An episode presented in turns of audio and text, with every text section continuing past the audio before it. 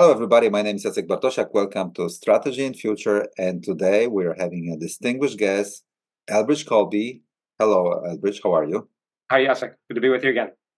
I'm sure that my viewers know who Elbridge Colby is. Uh, mm, uh, he is uh, the author of a great book. We will discuss this book uh, during the, uh, the program, Strategy of Denial, uh, a great masterpiece of strategic thought and also during the Trump administration, uh, uh, one of the main architects of the national strategy, so to speak, and one of the authors, if I may put it that way, of the national military strategy of the United States and the Pentagon. So, uh, uh you know, Elbridge, you're still, if I may say so, a young person, so to speak in, t- in, terms of you know grand strategy th- thinkers. So it's an old uh, field, and we are and we are sailing into uncharted waters of great power competition in Eurasia in a triangle between Russia, U.S. and China, which is somewhat different from the uh, Cold War thing.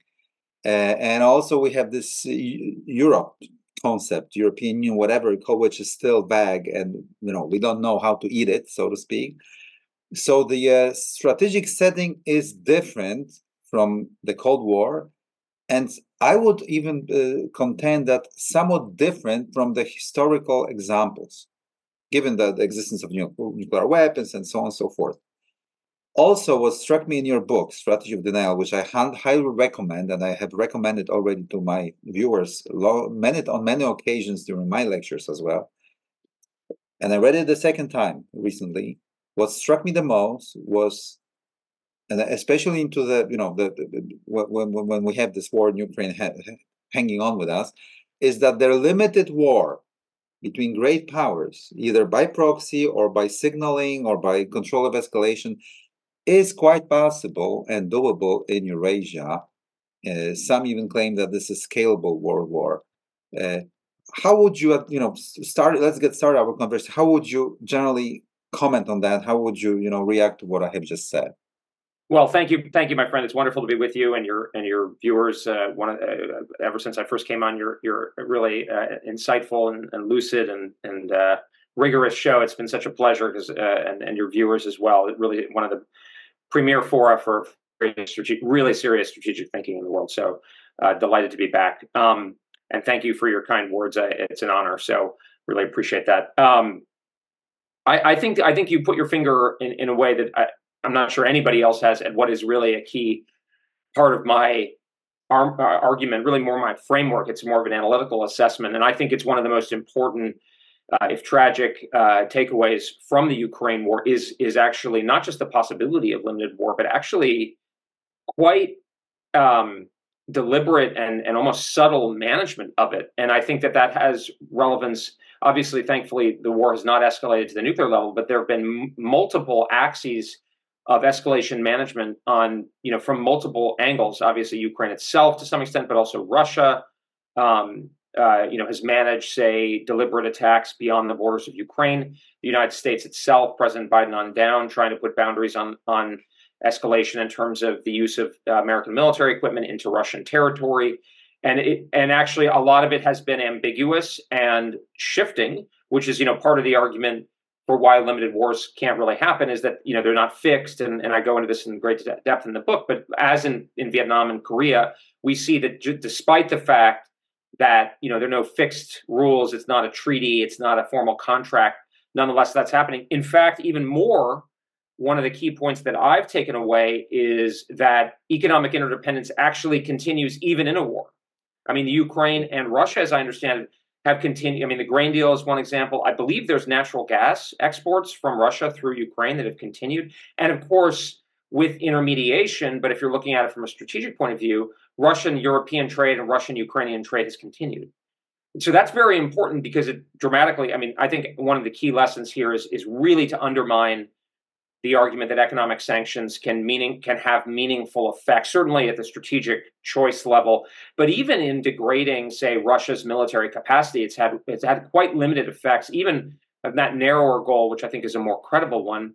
Um, but it also shows that, um, you know, for instance, just to kind of maybe jump ahead, but there was a Bloomberg analysis uh, the other day, earlier, we're, we're, speaking in January, earlier in January, that posited that that the Chinese would lose like 14% of their GDP if there were a war over Taiwan, but that assumed crippling, in a sense, almost suicidal sanctions by a range of G7 and other key economic actors, which is very unlikely to happen for multiple reasons, especially if the war uh, resolves quickly in China's in China's favor, and that you're likely to see. I mean, uh, I, I don't know exact examples, but apparently Armenian and Kazakh consumption of semiconductors has shot up, you know, an inordinate amount in the last couple of years. So we can see what's going on. I think that is another very important um, piece of evidence that shows, unfortunately, that limited wars.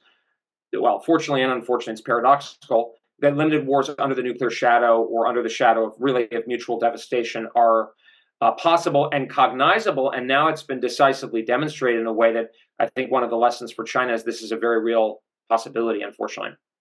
Yeah, you know, we also derive many lessons from what we saw here in Poland and uh, in Europe.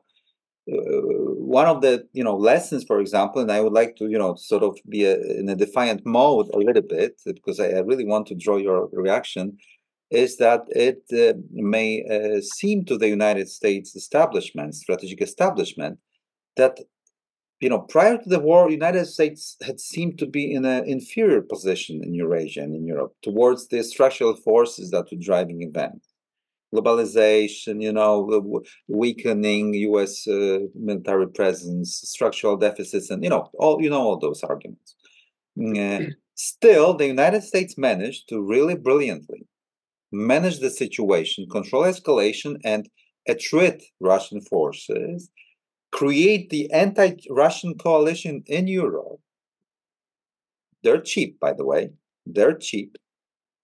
And also laid foundations for maybe, may not yet happening, but maybe in the future, for anti China coalition based on the resentment against those revisionist powers that really started uh, to, to start the start the war, and now we have the sanction regime, and we need to rebalance our economies in Europe. So, United States has scored a real strategic victory for almost no dime, and that might push the United States to think that you know it's really doable also vis-a-vis China. We can have this limited war per proxy or maybe with some sort of engagement, so direct engagement, with a combination of technology regime, a sanction regime, a financial regime, U.S. dollar access, you know, all those uh, instruments of levers of power, and within the scalable world war, and uh, the U.S. establishment might start thinking about it. And even if this establishment is not thinking about it, the new establishment after the uh, uh, the uh, the false election might start thinking about it. So, how would you respond to that? Yeah, I have a different perspective, and I think um, a, a, couple of things. I think it's really important to root our analysis in what is most relevant in determining the geopolitics and the, and, and the strategic outcomes, uh, because this is critical. And this is actually the debate, for instance, that uh, Jake Sullivan wrote something in Foreign Policy a couple of years ago that was critical of my analysis uh, about about this precise topic. I think this is really important. And this goes to something I was just saying, which is that economic um, uh, economic sanctions don't really work, right? And they certainly, I think, are even less likely to work against Russia than against China than they are against Russia. So the fundamental. So let's give the, the best argument, as you as you put it, Jacek. You often hear from American foreign policy establishment types is, well, the United States has degraded the Russian military for a song it's consolidated Europe um, on its uh, on its behalf. So econ- Europe's weight will be added to the anti-hegemonic or whatever China coalition. The problem with that is that what Europe has to offer is not valuable in a material way for the anti-hegemonic coalition vis-a-vis China, because Europe doesn't have military forces that are relevant to the, the decisive theater as I go into my book, which is along the First Island chain in the Western Pacific for reasons I think we've talked about in the past, but happy to elaborate on.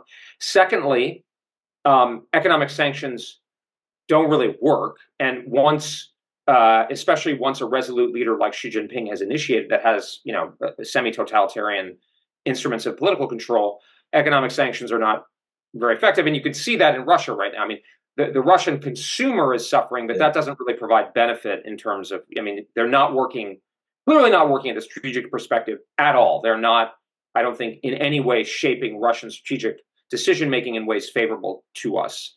Um, we can make an argument about whether degrading Russia's military capacity over time. I think the argument even there is, is tough to make. But then the third point, which is you know the, the point I, I always kind of go back to Macron actually doing us a favor, which is that I think it's very unlikely that the Europeans would mount the kind of sui- economically suicidal sanctions that the Bloomberg analysis presu- assumes for that to, right. Because, why? Well, the European economies were not doing great before 2022, but now they're doing even worse because of decoupling from Russia and the consequences of the war. So the war has actually undermined. So there's this argument that the U.S. is so brilliant it's made Europe more dependent. Actually, that's a that's that's a bad thing for us because we don't want a more dependent Europe because what they have to offer us vis-a-vis China is not that valuable. And then if there's a sucking vacuum sound in Europe against the, the, rival that even before 2022 we understood was a distant second at best. Um, so, so you know, the U.S. has spent well over 100 billion dollars. There's 60 billion more dollars on the table for Ukraine. Money is not fungible. Money is not, uh, you know, the, the the spigot is is running out because people are feeling like interest rates are going up and people feeling like there's too much spending. Of course, weapons that we've given to the Ukrainians, not all of which are crossover, but many of which are crossover, are very difficult to replace. Then, even worse, in my view, I don't think it can be taken as a given that the Russians have been degraded as a military threat over time. Their military, the, the military as it existed in 2022 has been substantially attrited. Now, I, I'm a little skeptical of some of the claims from the U.S. government about the degree of attrition, but you know, order of magnitude, that sounds right. There's been huge numbers of losses for the Russian military, both in personnel and in equipment. However, the degree of military look at the united states at the beginning of world war ii the degree of investment by a society and an economy in the military is not a fixed variable. Russia is militarizing its society. Again the suffering party is the russian consumer but that doesn't do anything for us. And over time i actually agree with poland the baltic states and many others. Bauer rasmussen have said that in this part i agree. Russia will be a threat especially to eastern nato. They are even more hostile to the West and aligned with China. And of course, now they're a dependent partner to China um, and can create problems if we do not have the strategic focus that we need. So I actually think, even in this sense of attriting the Russian military, I think our situation now is very bad. And now we're about to start a war. It seems like potentially, which is kind of mind-boggling, with the Houthis, who it's hard to imagine a less strategically significant country than Yemen. Um, and we're about to start a war there, expending precious ammunition, you know, munitions, political will, without any conception of a theory of victory. The president of the United States said, "We're going to bomb them, but we don't think it's going to stop." I, mean, it's it's almost it's it would be parodic if it were not so serious and tragic at the same time. Yeah, and that brings me brings us to a major question that I always wanted to ask uh, uh, you and have a major debate with you as a great strategic thinker that you you know so showed in your book strategy of denial Biden demonstrated in his speech over the Gaza thing that United States has stuck to the you know strategy of primacy in Eurasia, you know, in the world, primacy. Right. Without the resource investment. well, yeah, without resources. The question number one: yeah. Don't you think that Eurasian powers are happy about it? Because if there is a gap yeah. declarations and capabilities, it's a major testing uh, area. You know, you can be tested, and you are tested in a uh, far away regions where your power is not reaching and then your credibility is gone. So this is number one whether so my question is whether primacy is achievable i mean achievable by the us and in the same sense whether it's in the us interest to keep on primacy right. uh, well, strategy me... while, while maybe yeah. the us interest are better served by offshore balancing or selective engagement that I understand you have proposed towards China. But let's say offshore balancing, and it's more about interests right. and, a, and a fair conversation with the allies in Eurasia that it's the time of the offshore balancing because it's good enough for the stability. And you need to reckon with the new reality and, uh, you know, take on responsibility and have a new realignment of alliances and, and interests and a new equilibrium that will pro- give us peace because otherwise this is a recipe for a war. What do you think about this? Well let me uh, excellent question. Um, primacy if we pursue it we court disaster and we are pursuing it now without the even notionally investing the resources necessary. So I think our foreign policy now is actually, and I, I use this word advisedly. I'm not trying to be dramatic. Is is verging on the catastrophic. I mean, if you're if you were a business and you had multiple lines of business out and and you were in debt, that's essentially we're in strategic debt, and you're just waiting to get called. You're waiting to have a run on the bank, on the company, or whatever, and you can't pay your debts. That, that's where we are, and it's that's why I bring up the Yemen thing. I mean, it's almost surreal um, that we would have the strategic indiscipline to get sucked into yet another. I mean, really, almost like almost risible again. If it weren't so serious, I mean, really, parent, you know. I don't know what comes after tertiary. I, I, think it's quad in, in, in Latin, so it's something along that. But it's, I mean, it's really surreal. Let me let me break this down. So first, I think is there's a abstract intellectual question of whether primacy is desirable. And I, you know, that there was a debate between Sam Huntington and Bob Jervis in the 90s. That was an interesting and important debate in the 1990s and into the 2000s. Personally, you know, I don't think primacy is necessary is is really desirable in some abstract sense, or it's it's not obligatorily necessary. I, I was always sort of a a more restrainer oriented in those years because I thought, you know, we don't need, you know, Bob eh, eh, Robert Kagan being the most well known probably exponent of that view of you know the global liberal hegemon fighting back the jungle. I just well nobody fights back the jungle, right? Like you got to have a little bit more. You got you can't get in futile wars, etc. But here's the point. Here's the, the key point: is that as they say in the law, that issue is not even reached because primacy is definitely not feasible. And this is where the problem is in Washington and with President Biden, but also many Republican leaders from an earlier generation, is they just haven't. Apparently, they're not grappling, and it's very paradoxical because the very people who've been saying for for like half a generation that we haven't been spending enough on defense are now saying that we should act as a global hege- hegemon despite the rise of China. They all, you know, put themselves out as China hawks, but it, it, just doesn't add up, right? And so, whether or not it's desirable, we could have a debate about, but it's, it's kind of not worth it. The issue is feasibility because, well, China's now roughly, you know, if you use purchasing power parity, it's a larger economy. If you use market exchange terms, not quite, but it's order of magnitude. And then you add Russia, Iran, North Korea, of course, and then you see the difficulties that you ha- we've had in using military force to impose our will. So, you know, global primacy is just not tenable. We cannot do it alone uh, or anything close to you know with the kind of the Brits and the Aussies in tow. That that model isn't going to work anymore. And I just think that that is sort of that's why I keep hammering on scarcity because if we can get people to accept that point, then we can have a much more productive conversation about relative strategies and trade offs. But I think that to me is is, is sort of a non-negotiable. It's, it's almost I, I like I don't think it's serious to, to to say that we can do that. You know, for instance, some some people, including friends of mine, are out there arguing. I mean, even if we leave aside, let's say the American economy was humming along and we had a balanced budget like we did in 2000, which we don't. even then, primacy would be would be untenable, I think. But you know, you could have a better argument for it. But we don't have that situation. Instead, we have historic deficits. I mean, Jamie Dimon, hardly an outsider voice, was saying this at Davos, saying deficits are out of control Spending is out of control. Even the Wall Street Journal op ed page is running articles by the former head of the Bush, I think it was the Council of Economic Advisors, saying we can't afford to borrow or raise taxes. Ergo, so then there's people out there, the primacy types, a lot of people in this sort of so called establishment are saying we should double defense spending.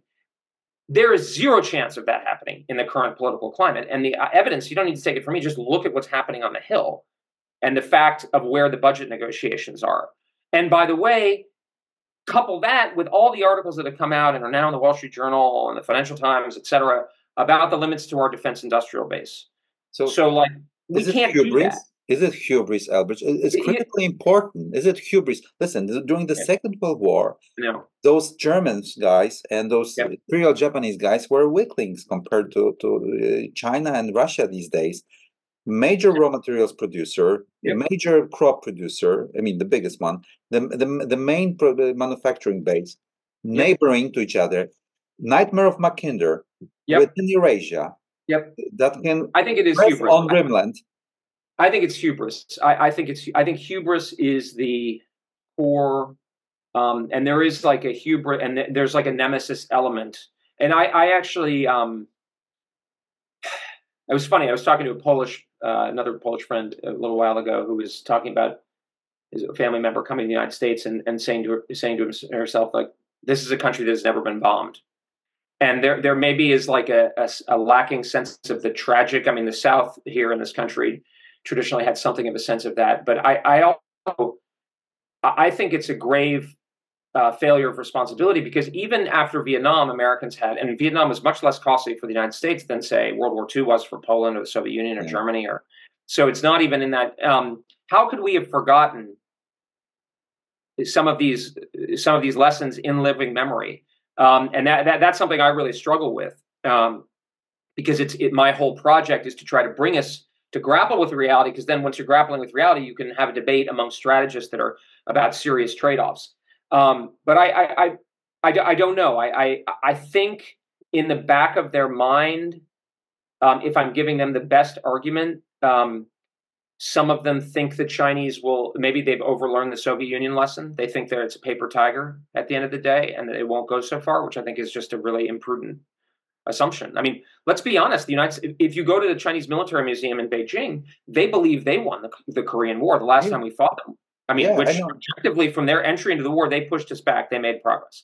So who are we to have this hubris? And I mean, you know, and, and the Ukraine war, the euphoria that accompanied the Ukrainians' very noble and commendable heroic resistance and progress in the in the offensives in, in late 2022 kind of powered this almost magical thinking element that exists in American strategic thought, maybe in Europe too. So that's a real problem. Let me answer your, your last question, which is about offshore balancing. I'm not an offshore balancer or an onshore balancer. I'm I'm a I'm I'm a don't let anyone dominate the key region of the world in particular person. And I think that that may demand different strategies based on the correlation of forces and military builds up. I'm not I, I wouldn't consider myself an offshore balancer in the case of Asia because I'm much more concerned that a coalition would fall apart if China was successful in a, in a regional war against the United States. Whereas the kind of core view of the, of the more sanguine offshore balancers is if the Chinese push, the Japanese will rearm, yeah, yeah. Uh, South Korea will rearm. And I just maybe, thinking maybe. as a realist, I think to myself, well, you know, you want your freedom and autonomy, but you really don't want to be destroyed in a futile effort. You know, there are only so many people who are going to do kamikazes. Yeah. And contemporary Japan, I don't think is going to do that kind of thing. So yeah, maybe there is a difference because of geography also and right. the structure of alliance. I think in Europe, the U.S. has a really a strategic depth in the western part of Europe, and uh, exactly many allies with GDPs and stuff. So there is a balancing coalition against Russia that is much earlier to to to mature than in Asia, where the, the preponderance of China is much bigger, and geography is right. more demanding for the US because nobody will enter the war without the US as a maritime power in defense of Taiwan because the Taiwan has to be defended from sea. Right. So that change I think this changes the calculation here in Europe the US can escalation has a man, escalation control management much better because of the uh, sanctuaries NATO sanctuaries in Poland Romania right. you know uh, exactly being frightened have... to escalate because of you know this and that and so on while and then the land warfare, which is more right. trading. While right. in the Western Pacific, U.S. has to step in quickly because otherwise right. I mean, money's full. I think China is a central power, like literally from a geography is right, and and and it's already. I was talking to somebody the other day. They said, "Oh, is the Suwalki Gap the new inter-German border?" And I said, "Yeah." well, uh, it said like, "Is is this a new Suwalki?" And I said, "No, China is more like." The inner German border. They are already at the. They're already like close to the Rhine. you know, if we think 1980. Uh, and they're a central power and they can decide where to go, like Germany in the old days. But they're much, much larger relative to their neighbors than Germany ever was.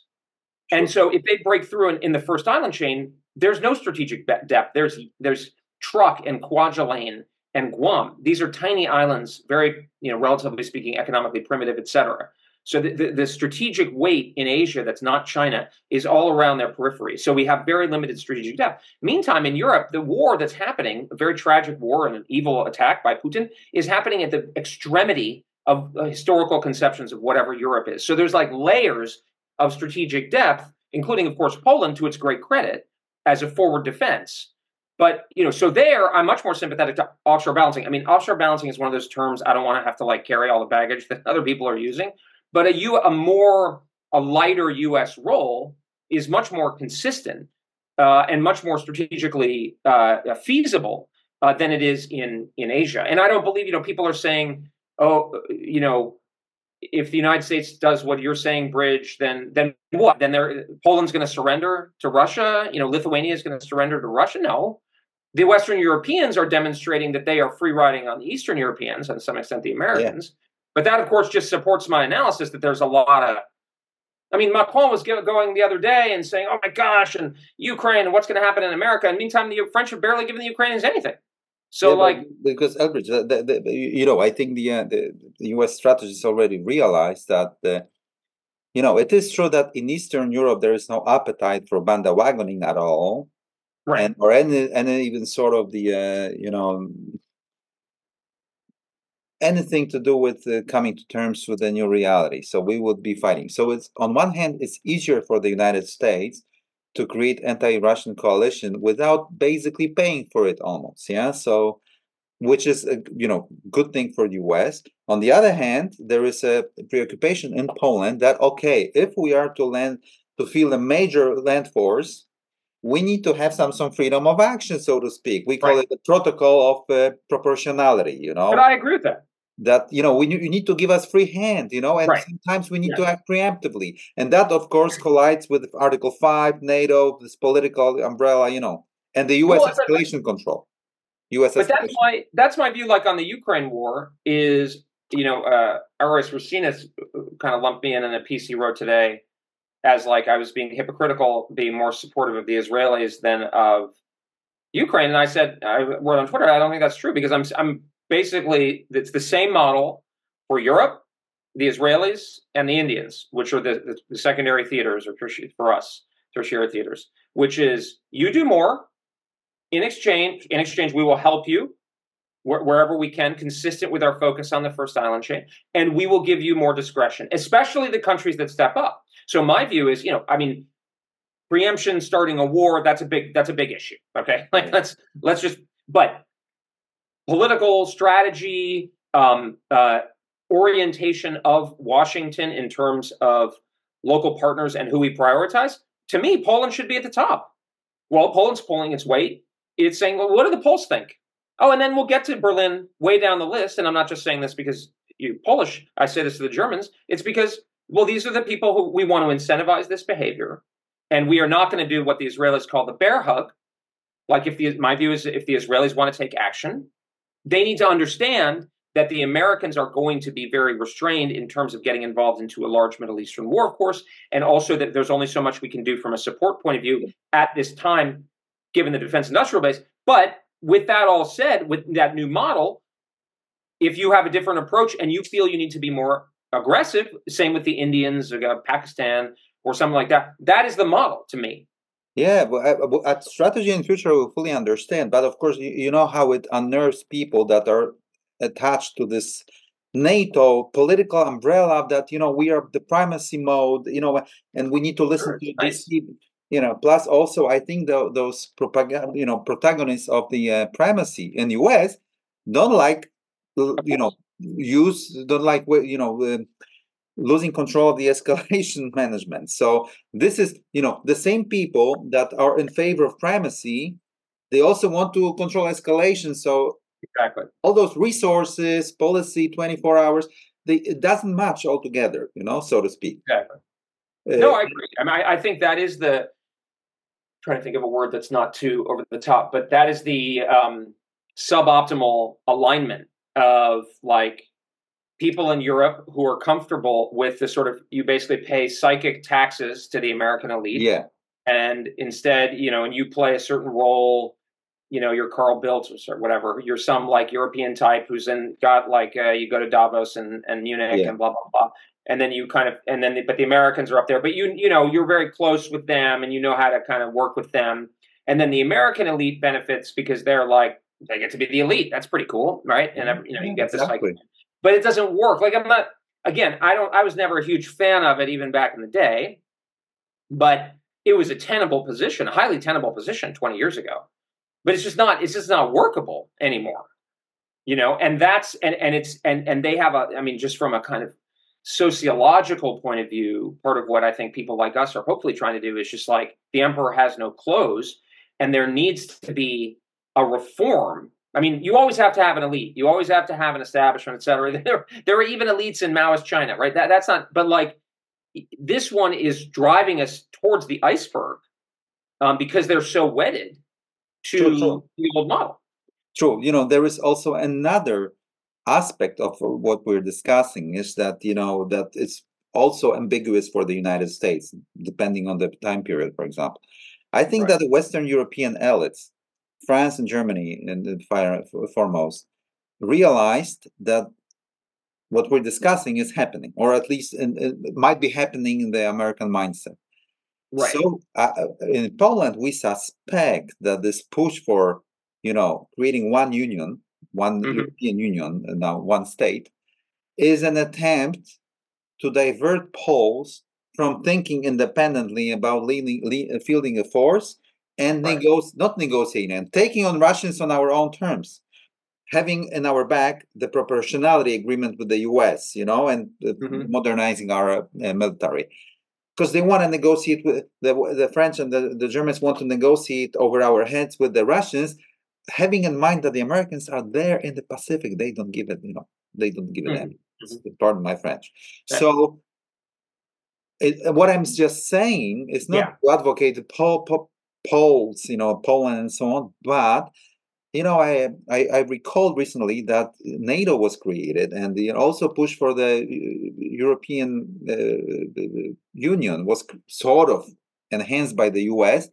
to right. create the proper balance of power that favors U.S. interests in Europe. I, I wonder what favors. What is the definition of favorable balance of power for the U.S. Right. interest? No. So here's the here's the key thing, and great great question. I mean, my view again with the idea of deferring more and not being, you know, superimposing kind of Madeleine Albright style or George W. like our will on you is like, well, what is it that the Europeans determine is the best way forward? We should, if that's the European, I mean, I have my own views as an American about the European Union, but that's not the point. The point is the strategic alignment. But on the other hand, if maybe it's more an alignment, a sort of a confederation of more vigorous states like like Poland now, couple points. One, until that, you know, I mean, that's uh, that's never going to be finalized, presumably. Like it's going to be an ongoing political dynamic. Until that point, I'm going to be inclined to say, well, who are the ones who are actually putting their money where their mouth is? Oh, Poland is. Okay, we'll listen to Poland. Okay, France, a lot of talk, less follow through. You know, so okay, I hear what the Poles are saying. Uh, I hear the Finns are doing a lot of stuff. Romania is doing a little bit more. Germany way behind. Britain, a lot of talk, less action, less investment. Okay, like uh, that's kind of how we're going to orient, and we're going to. My view is we should be open-minded to what exactly that arrangement is, because the, the, the only thing the United States' basic interest is in avoiding a hegemon by the way, including potentially European Union. I go into this in my book. Yeah, but, I know, I know, okay, I know. That's what I. Is, so, if anything, we have an interest more in significant states that we can kind of make deals with and so forth. But but again, the primary problem is in Asia, so we should be willing to be flexible on that issue.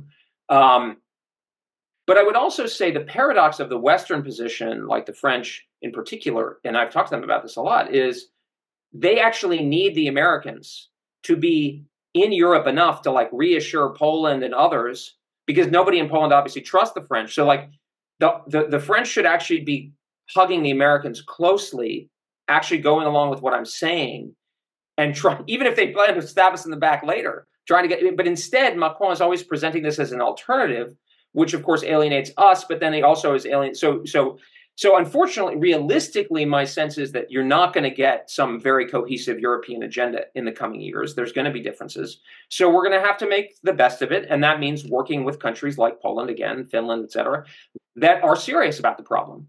Yeah, um, th- th- this is what it looks like. There is yeah. this sort of re anchoring with the US on part of Finland and Sweden and Norway and Poland.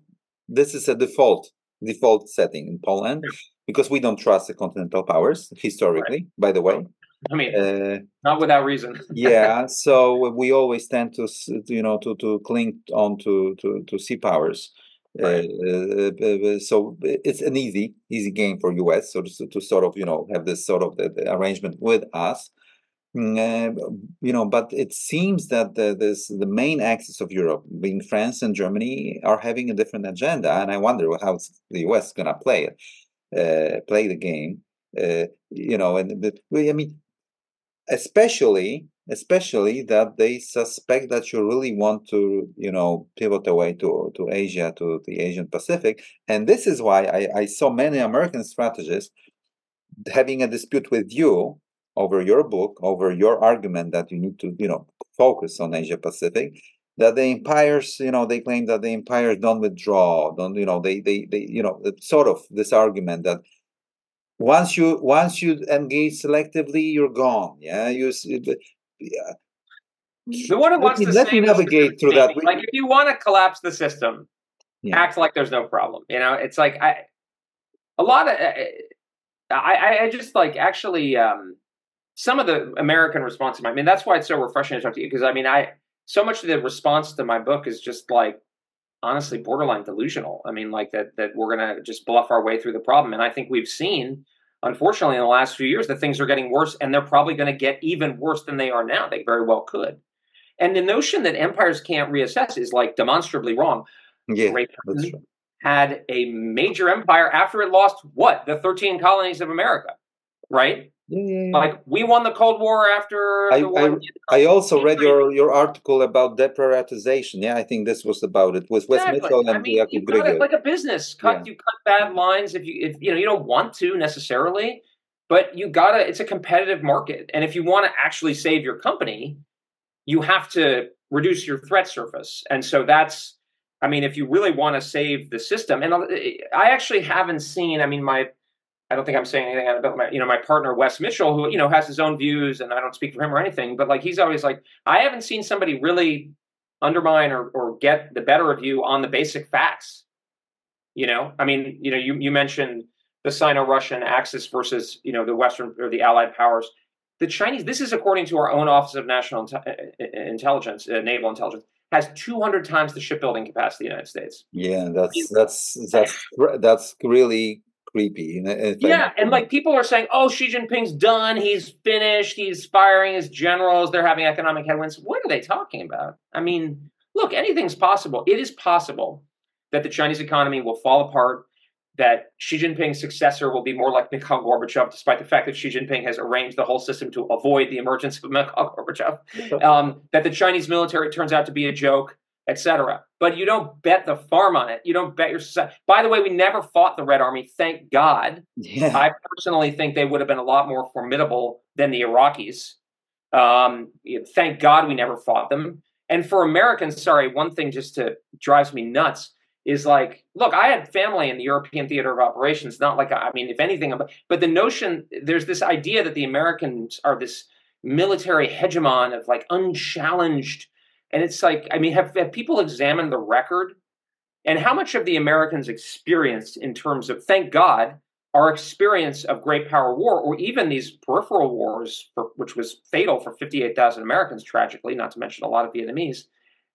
Like, I, there's almost like this. I don't know. Maybe this is why I get along with Paul so much. Like, there's there's a lack of historical sort of a tragic sense, not tragic in the sense that everything's futile, but just like how grave this thing could be. Whereas I think, unfortunately, our opponents, Xi Jinping, definitely has a kind of sensibility like this, but is determined nonetheless. Yeah, I mean, I think the American audience that will watch us should remember that the Second World War you were fighting along with your allies in China of Chinese and the Soviets that were fighting the, the, Japan, and they were having the the, the, the burden, the, mo, the most course. burden. They were doing this war. You know, can I just say on this point? Sorry to interrupt, but this I touched on this about. Uh, uh, it was actually after Pope Benedict passed away. I'm Catholic, and they I wrote something about. He had given a speech at D-Day about how um, it showed that that pacifism, true pure pacifism, is, is is untenable because the you know truly evil state needed to be defeated by military force. And I just made the point on top of that that actually even more,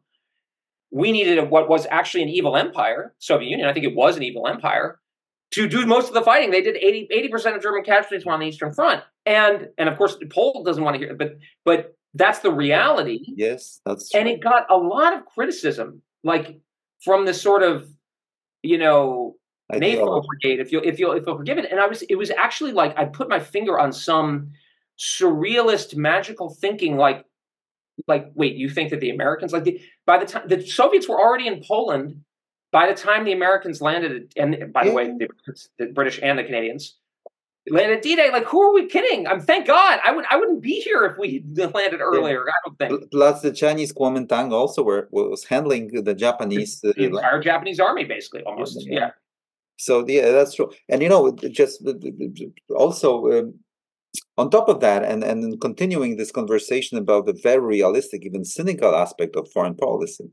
You know, I was doing a simulation of strategy in future with my friends uh, a month ago, where uh, there was this, uh, you know, when we introduced the offshore balancing on the part of the United States uh, by the new president, whoever is going to be the new president, and there was this uh, feeling, first of all, that the U.S. interests were better served.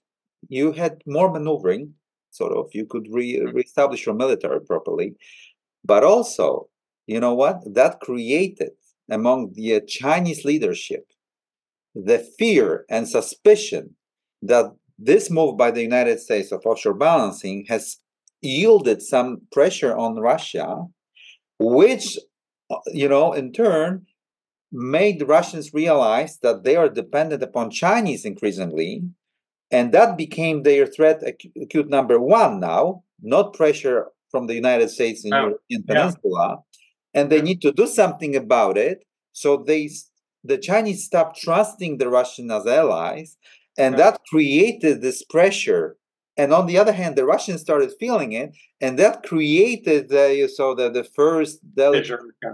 the, you know uh, that the, there might be a reverse nixon uh, right, right. you know thing i mean i'm like reverse nixon five ten five years ago was i think a uh, attractive strategy but today, you may be right. I'm not. I'm not saying you're wrong, but I don't think we can bet on it. I mean, I think that the the alienation and hostility is so deep, particularly with Putin. But you know, in the future, um, it does seem like a, a, Russia that is essentially so dependent on China, and of course, the incentives for abusing that position yeah. are so great on the part of China. And and there's an I don't want to generalize, but you know, you have seen out of the Chinese system and arrogance and a kind of high-handedness that eventually I would expect to grate on the Russians. But the question is relative threat perception, right?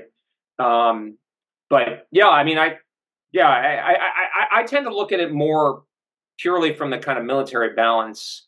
I mean, if we had, it would be great if we could build a military that could fight two wars that was optimized at a relatively sane level of spending, say comparable to what we spend as a, as a proportion of GDP today that fit in with allied forces, particularly in Europe, like Poland's, that were more, you know, ground centric and and and uh, tactical aviation.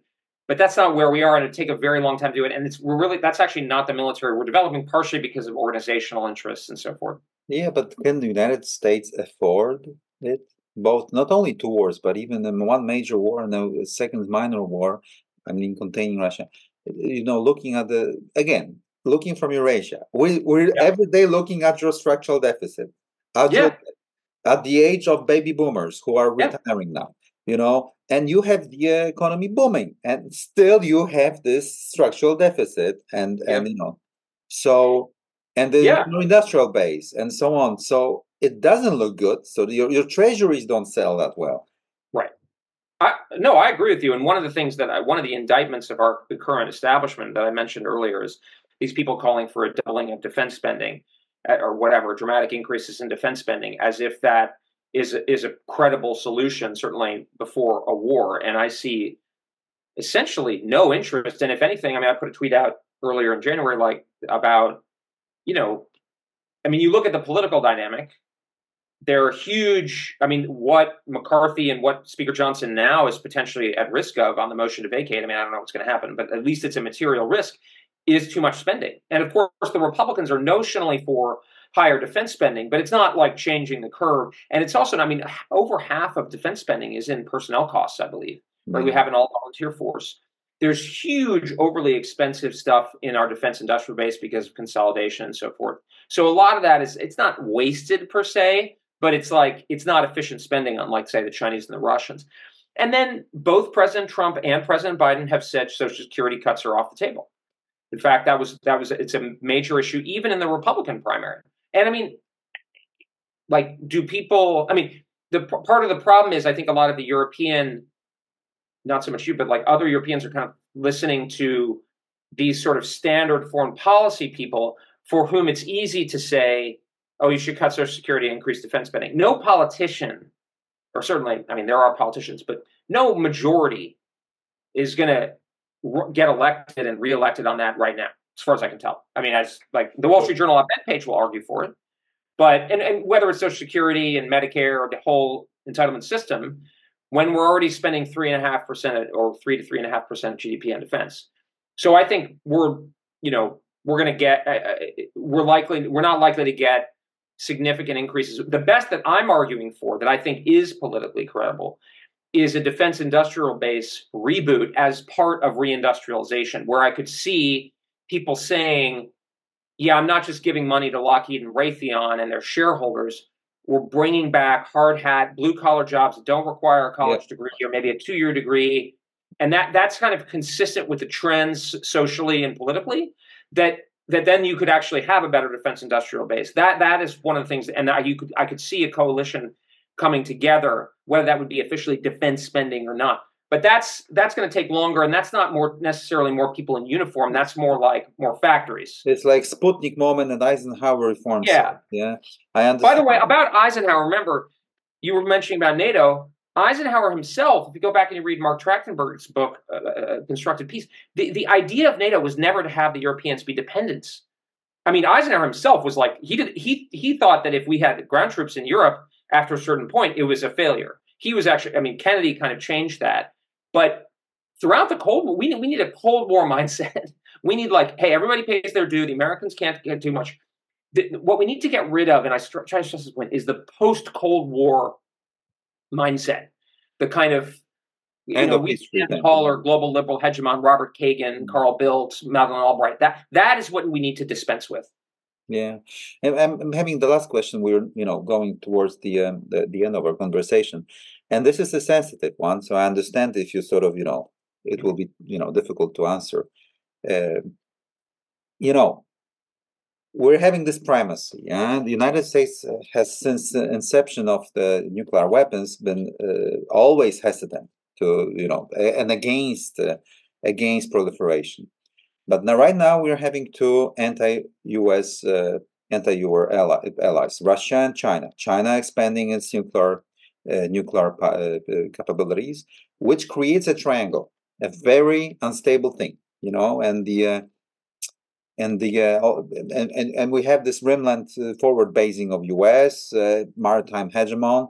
So you know, it seems it seems not technically, technically not politically good bad idea. You know, if you want to stop someone from projecting power into you, like China projecting power into Taiwan or to Japan or to Korea, you know, if they have nuclear weapons, you can't project power into this country, right? So th- there are some voices in Eurasia saying that there might be a legitimate idea for the United States, if it withdraws or doing offshore balancing, to uh, make some deals with some allies. Maybe Germany, maybe I know Poland, but I don't want to advocate it. Okay, it's a sensitive subject. Australia. Some people accuse already the AUKUS that Australia is going to have nuclear weapons because of that. That maybe that would create equilibrium if those allies closely aligned with the US have nuclear nuclear weapons. And of course, I I know I have known the subject matters and the books. I know how anti that thinking Americans are in strategic community, but um, there are some voices in Eurasia, and I just wanted to let you know that this might yeah. be.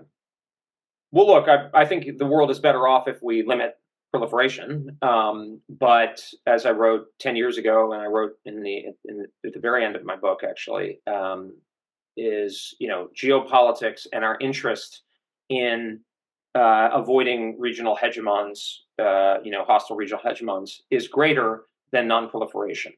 And um, I think that you know you you didn't even mention the problem that with that's at the core of it, which is I mean implicitly you mentioned it obviously, which is that you know, and I, I I raise this issue with the Koreans a lot. I think the Koreans have a very more than legitimate, a very compelling point because it's not in America's interest to sacrifice multiple cities to stop North Korea from doing something on the peninsula. I yeah. mean, that's that's just obvious, right? The, the, the, the stakes, the risk are different. Yeah. Yeah. I mean, it's just not because, and and you'll appreciate this. I think um, someone like me can make an argument for risking significant devastation, God forbid, but to avoid a superpower like China or in the old days, yeah. the United States dominating yeah. Asia and those days Europe and thus the world. That that is a that is a rational argument, at least from a probabilistic point of view. Yeah. The notion that whatever North Korea does to South Korea or even Japan is if that is is is enough to like when we think about it, lose Seattle, Portland, and San Francisco. No, I mean it's it's facially absurd. Okay, so preventive war, bad idea, doesn't really work, etc. Okay, um, if we can limit them, that's why I support diplomacy with North Korea, for instance. Um, but otherwise, we have to. Everything has to be on the table, and nuclear sharing is not a, a, a, solution because nuclear sharing is still American control. And so, I think that logic, you know, we need to address this with the seriousness. If you go back, you look at what President Eisenhower's position was, or President Nixon, Jim Schlesinger. I think these are things that need to be on the table, and we need to treat them with respect. And what I'll say is, you know, the instinctive, you know, sort of unipolar moment, Americans, American allies getting proliferation is the worst thing in the, and it's like, well, wait, aren't they our allies? Like, I'm not saying that's a good thing, but I mean, are we going to, and, and the American, and, and if we know the American people are, are not going to dramatically increase defense spending, give me a better alternative than just bluffing. I mean, you can, I guess, like the South, we could just keep bluffing, like the Washington Declaration is a bluff, I think. But, you know, I don't think we can impose that. And I don't think it's, you know, by the way, the official position of the Atlantic Alliance is that the independent nuclear deterrence, of the United Kingdom and uh, France contribute to the security of the alliance. India has nuclear weapons, etc. So, you know, I think we need to look at this from a strategic point of view, based on what our interests ultimately are, recognizing that proliferation is a very serious danger and a very grave one, but that we are in a world of very, very grave dangers. Yes. And so we need to be grappling with them intelligently and realistically.